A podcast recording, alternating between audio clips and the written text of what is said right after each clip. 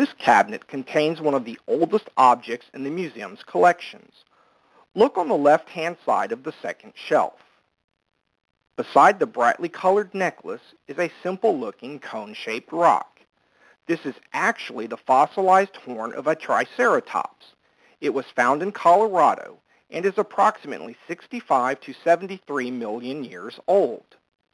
On this same shelf, to the right, is a collection of autographs from some very famous people, including Harriet Beecher Stowe and Henry Ford. These items were collected by one man in the 1800s when collecting autographs and photographs was a popular hobby.